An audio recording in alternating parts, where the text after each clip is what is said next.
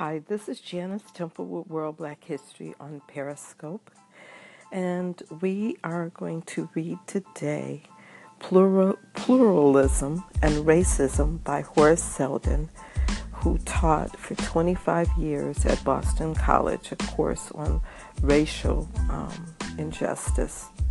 This one is dated November 1974. Plural, pluralism and racism. A genuine concern for cultural pluralistic society is emerging. Numerous commentators on social trends have written asserting that white ethnic groups will increasingly claim and affirm their heritage.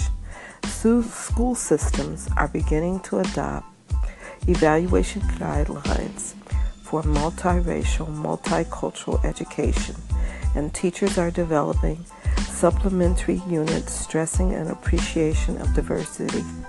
The melting pot theory is dead. We at Community Change applaud the death and are eager to move into a multiracial, multicultural world wherever it is an alternative to racism. The melting pot theory held that America was a place where people become alike homogenized into one conforming mass.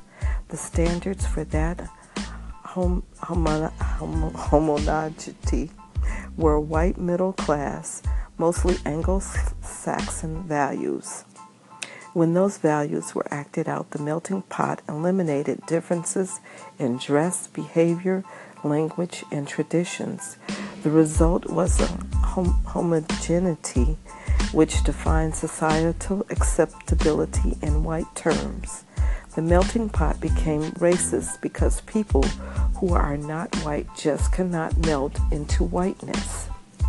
At Community Change, we believe that all white ethnic groups have benefited from and contributed to the perpetration of racism.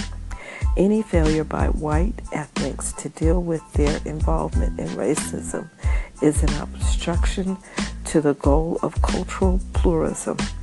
It is not a question of whether or not white ethnics, as individual or groups like black people or Chicano or Native American people. Instead, it is a question of the ways in which white ethnics have institutionalized racism, i.e., in trade unions or in urban school systems such as Boston, where resistance to desegregation is embedded in a white ethnic controlled school commu- committee. At Community Change, we want to move into cultural pluralism as rapidly as possible.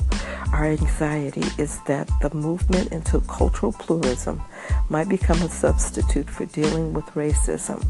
For instance, it would be possible in a school to initiate cultural exchange programs without cha- changing tracking and testing systems, which often place racist limitations upon black students. A business might implement an equal opportunity employment policy intended to create a multicultural group of employees, but never change policies which deny access of non white persons to decision making positions of power. High school students might be encouraged to celebrate a Mexican festival while the school continues to deny a bilingual program for its Spanish speaking students, or it might become fashionable to study Native American customs as if they represented a dead culture and bypass responsibility for a modern day wounded knee. All of these might be done in the, in the name of cultural pluralism, but all fail to deal with racism. At Community Change, we are committed to working through racism toward cultural pluralism.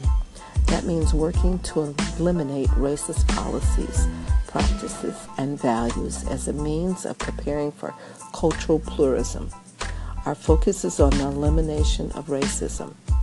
Community Change Incorporated is an organization that was founded by Horace Seldon. This has been Janice Temple. Thank you for joining for essay number one Pluralism and Racism. Please share.